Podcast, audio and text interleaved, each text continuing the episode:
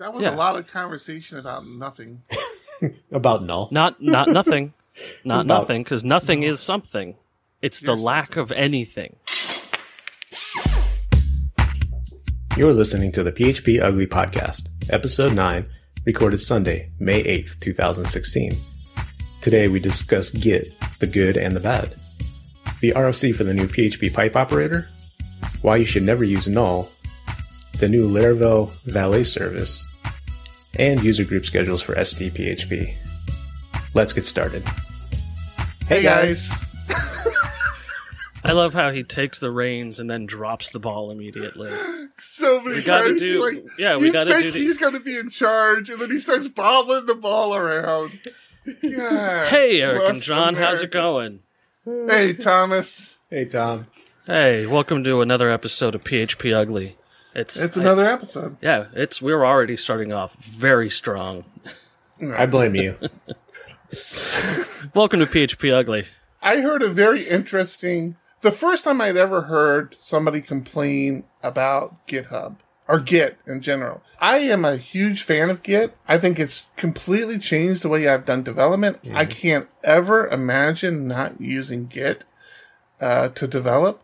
And for the first time in, I think, forever, I heard a well-established, well-respected developer basically come out against Git, saying that Git is flawed, and that the only reason people don't move to a better solution is because even though they're better, it's not better enough where it's compelling for people to move over.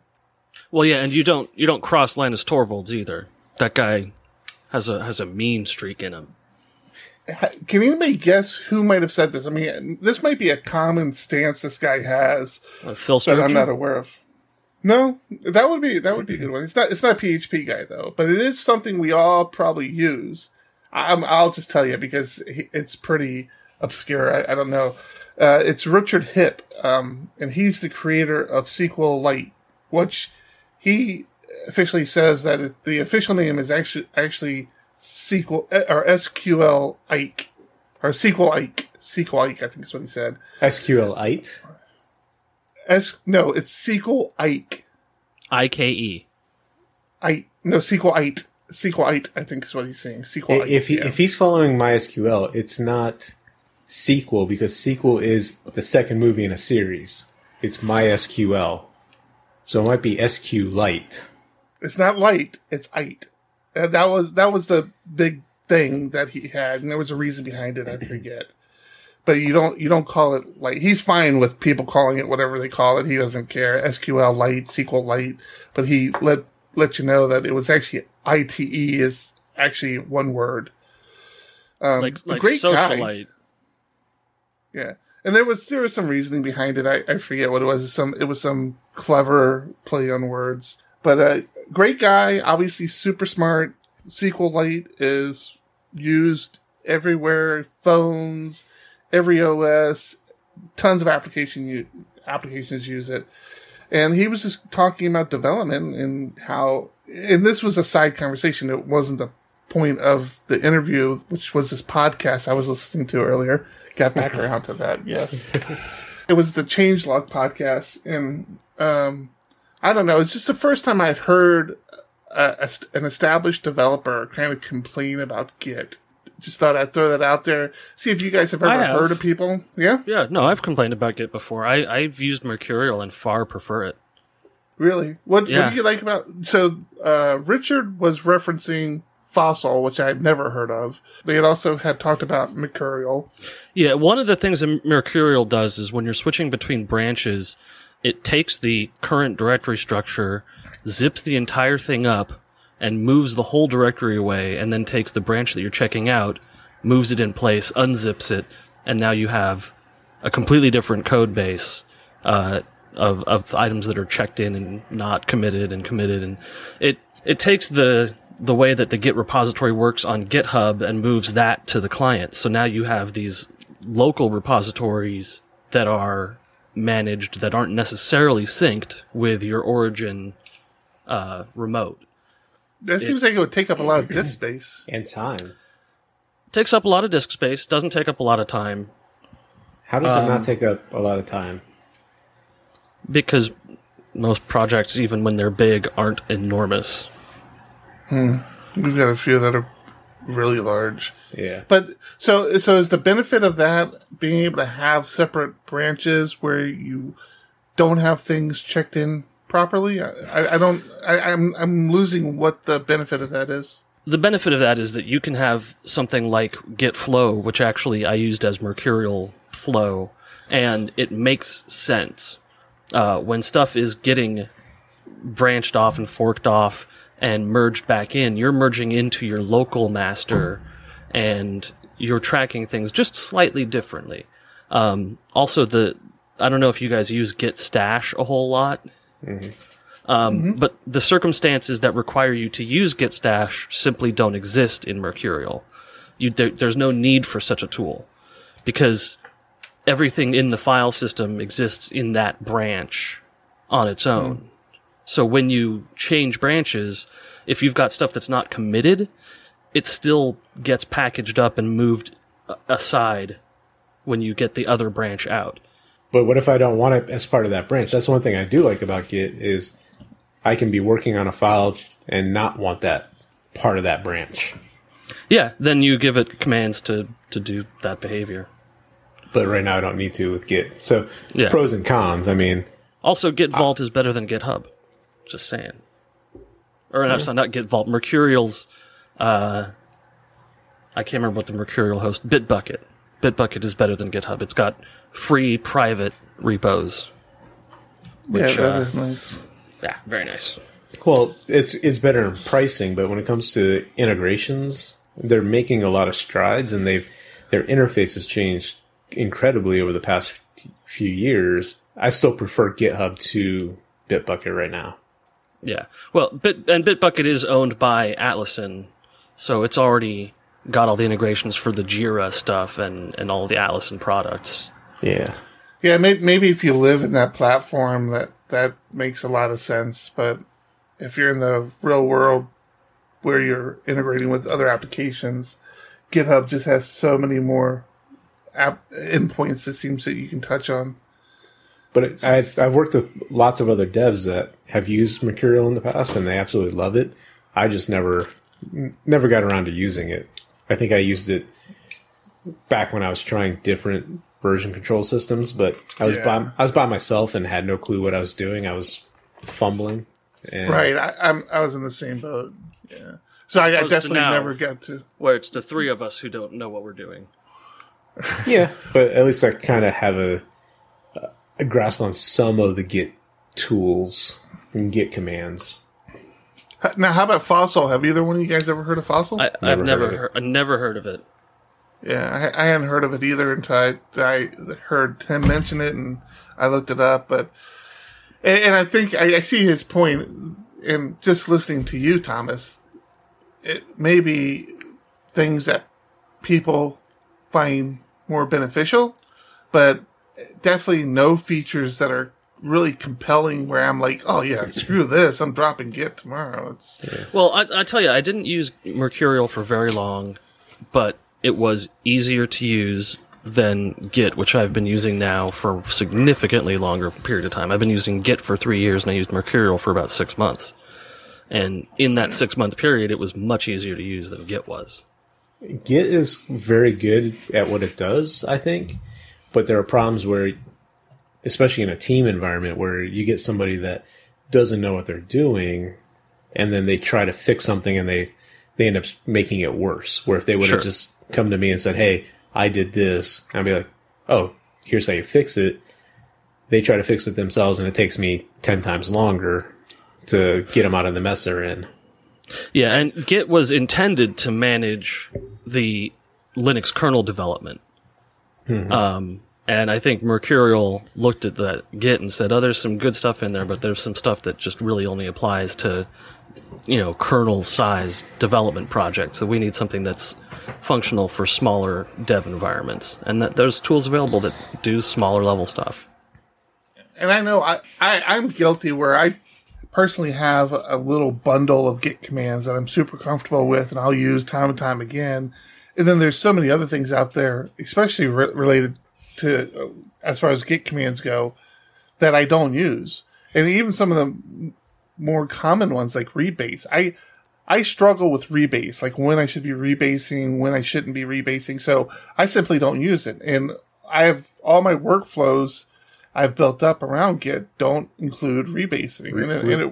Rebasing is one of those, once you understand it fundamentally, it makes perfect sense. And yeah, and you use it all the time. I use it all the time. Yeah. It's not easy. Like, I do most of my Git commands via PHP Storm now, and I hate the rebasing in PHP Storm, so I don't. But when I want to rebase, go to the command line, I use it. It's great. So it's one of those, like, we need to sit down again and go through how to use it, when to use it. Yeah. Probably, well, and it's one of the Git commands that walks you through the process. As you execute Git rebase, it'll say, okay, well, here's the status of the rebase. Here's what you need to do, and then try again. Yeah. And I'm rewinding, and here's where I'm starting. Here's what I'm getting to. So.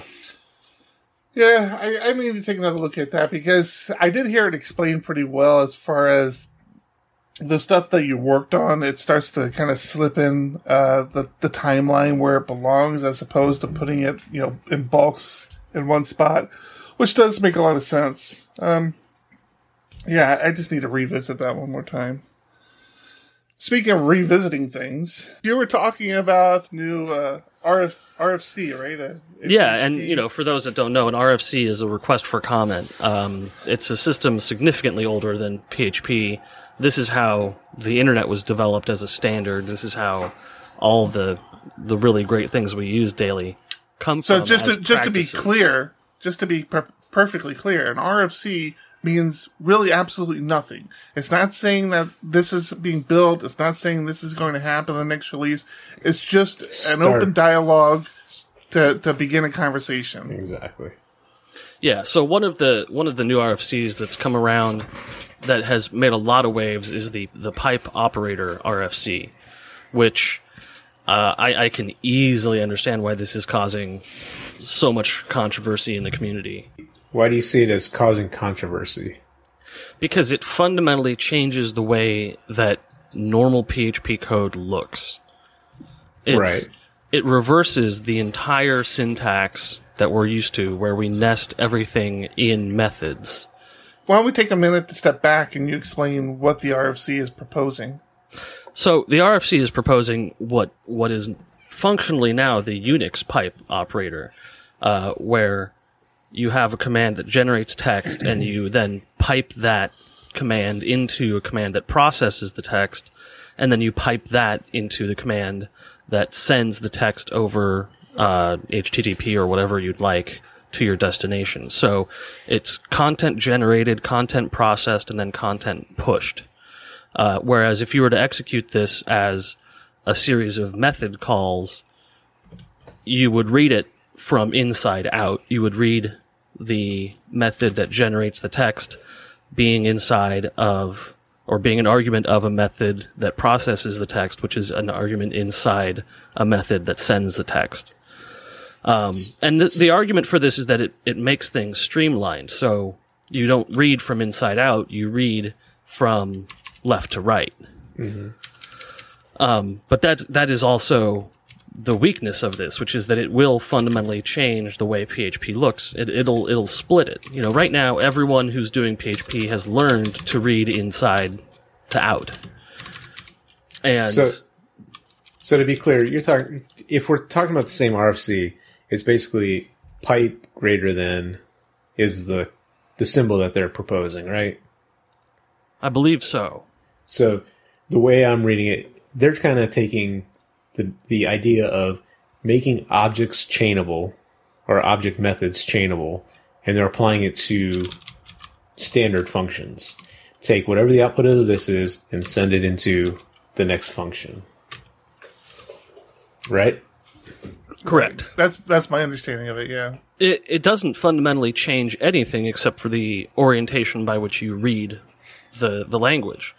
But the issue is that if you were accustomed to PHP in any way, and you saw the code being used as an example here, you would have no idea whatsoever what it meant. Well, but that's because it's not implemented. I mean, it's not a standard in PHP right now, but once it became one, wouldn't you be able to figure that out? Sure, it would be another thing to learn, that, but honestly brings nothing to the table. Except possible readability if you understand it. I'm looking at a Reddit post right now where I kind of got to understand what's going on, and they show 3 different versions. One where each one is embedded within the other, so it's a one-liner that's hard to read because it's, you have to, like you said, you're reading inside out. Then they call one sequence, where they take each one and put it into a variable. So it's 3 lines at that point using multiple variables that are unnecessary.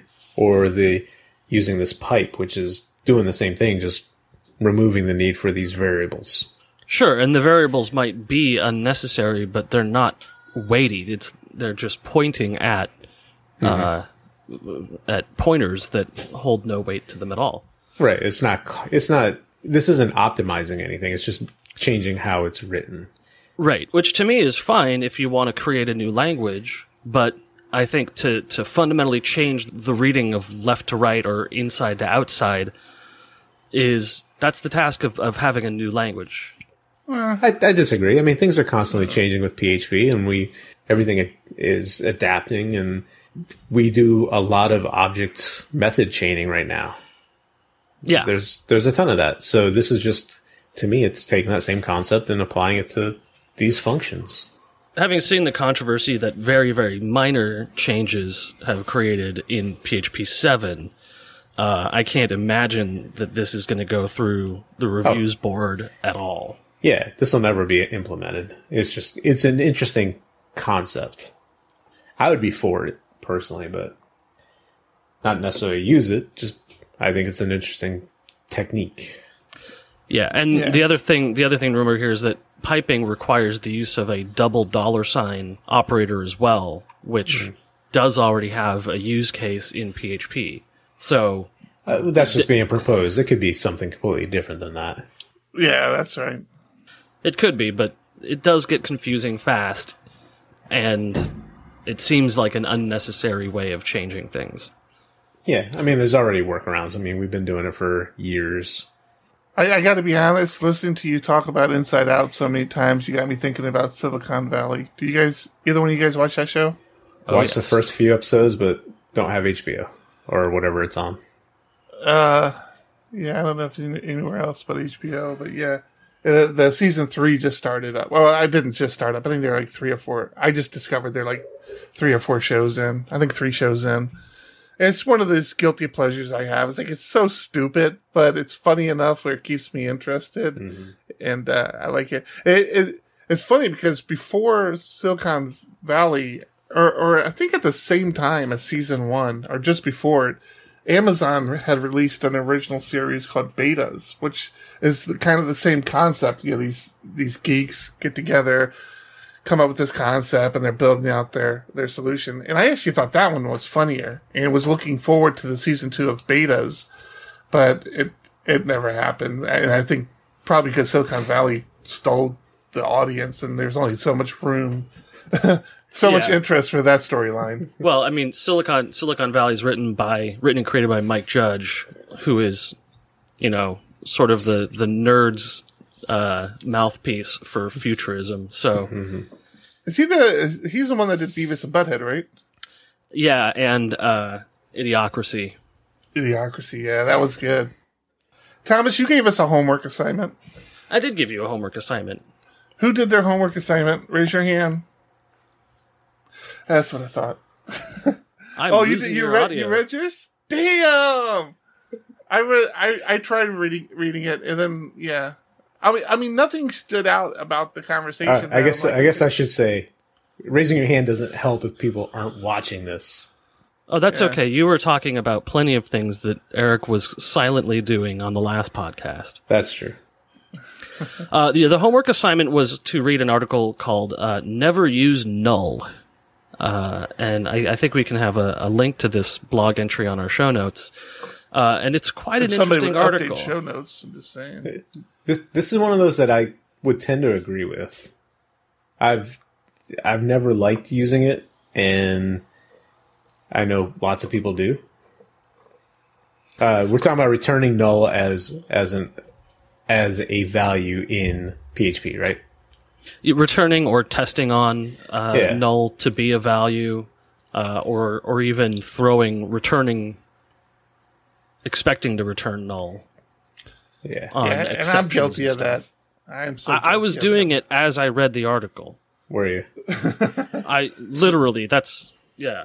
So I have clients that they do it all the time, and when I bring it up, they don't care.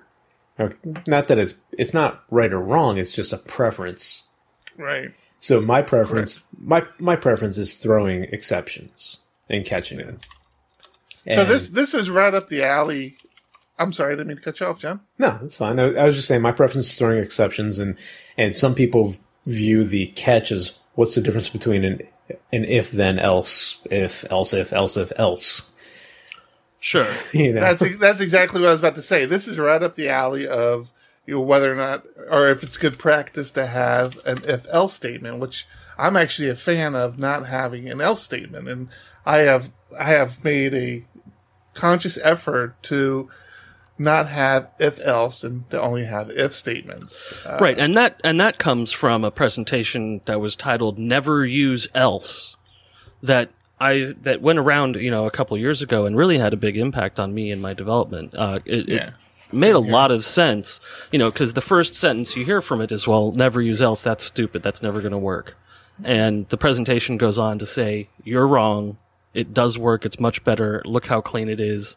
I've had trouble finding this presentation a second time, but it's stating things in this sort of absolutist way. Never use null. Don't use else. It seems like you're being intentionally obtuse at the time, but it's really presenting the fact that there's a better way of doing some of these things, and that null is there and you can use it, but there's a much better practice available. And in the case of this article, it's recommending creating a null object that you can return. And the null object will appropriately handle access to undefined properties and methods, things that are sort of constant problems for development with objects in PHP. And I agree and disagree with some of the points in the article, but it's definitely a good read. Yeah, I think we'll probably use this the same way I use the never use else recommendation, which is kind of take it as a challenge to make myself a better developer and to see what do I have to do to not pass a null statement or be a little bit more creative about the way I handle those situations. So instead of initializing the object to null, like we tend to do until it's injected, it's saying to use a null object of whatever it's expecting to have. Is that fair? Yes. That makes more sense. Why didn't you just say that to begin with? Because this is PHPUgly. I was expecting this null object that could be used anywhere. I'm like, that doesn't work. No. This is like using testing suites. Now that's an interesting concept. That makes a little more sense. This article does not do a good job of explaining that. I'm sorry. So you'd have to read the article. So we tend to have at the beginning of our classes, when we're expecting an object to be injected, we initialize it to null. Right.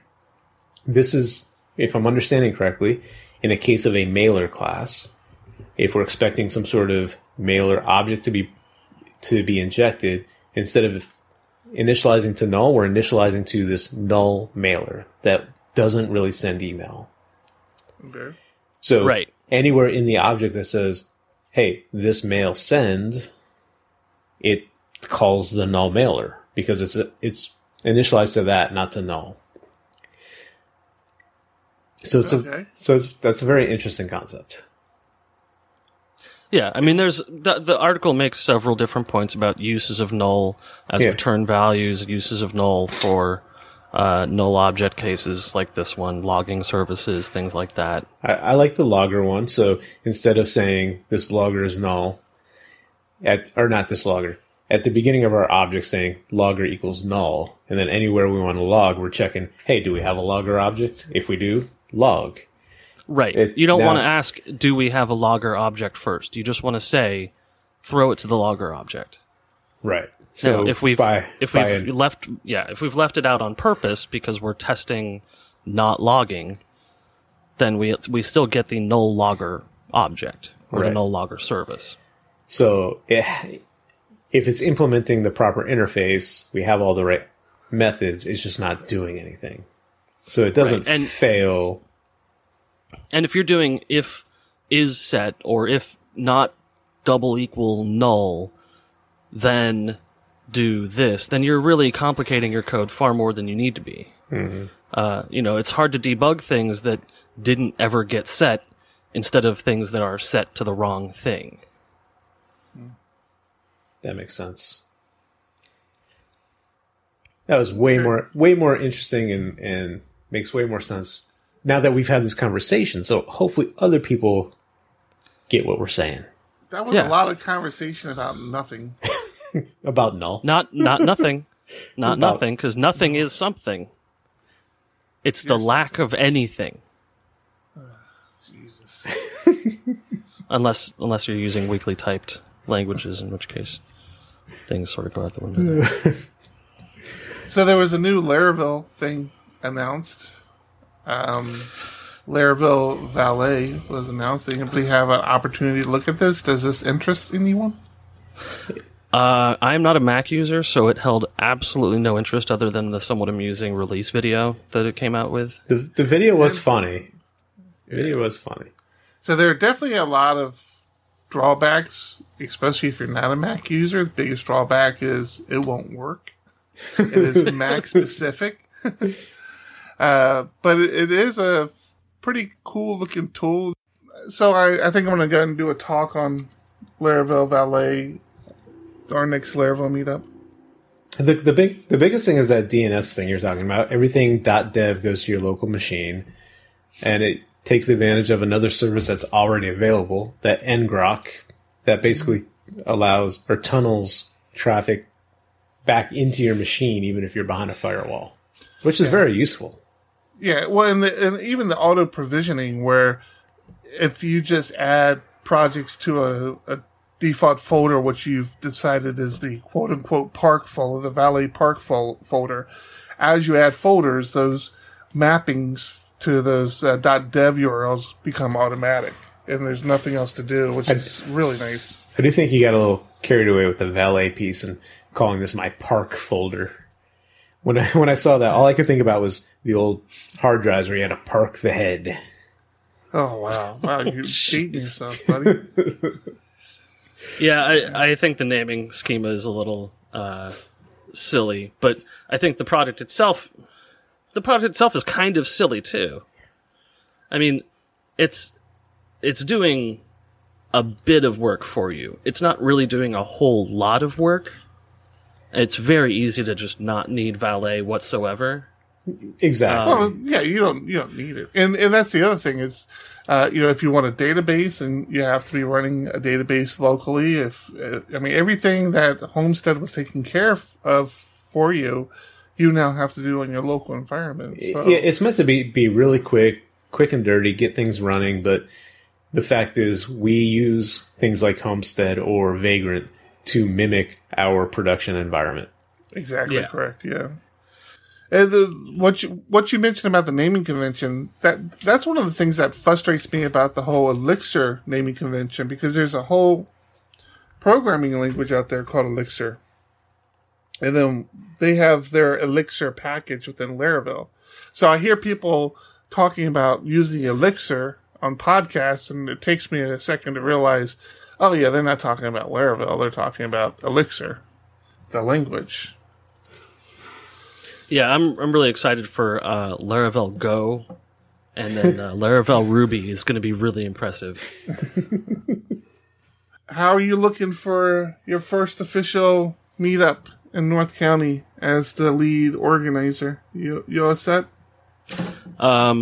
Night sweats. I've thrown up a couple times. You're fine. Yeah.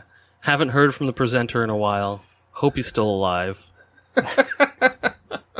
It helps if you confirm with him that you want to use his presentation.